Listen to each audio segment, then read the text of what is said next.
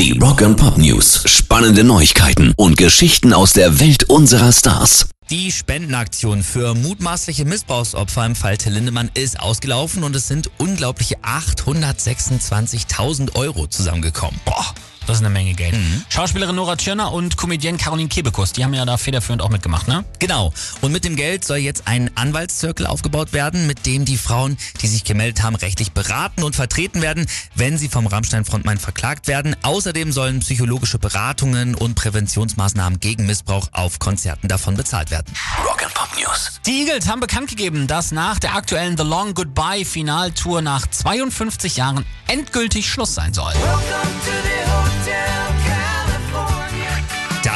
haben sie aber auch schon mal öfter gesagt, oder? Ja, genau, da gab es ja dieses Hell Freezes Over Ding, Genau. weil sie so zerstritten waren, dass sie nie wieder zusammen auftreten wollten. Eher friert die Hölle dicht.